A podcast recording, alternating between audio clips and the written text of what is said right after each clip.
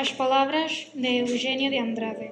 As palavras são como um cristal, as palavras. Algumas um punhal, um incêndio, outras orvalho apenas. Secretas venham, cheias de memória. Inseguras navegam, barcos alvejos, as águas estremecem. Desamparados, inocentes, leves. Tecidas são de luz e são a noite, e mesmo pálidas, verdes paraísos lembram ainda. Quem as escuta, que amas recolhe assim, cruéis, desfeitas, nas suas conchas puras?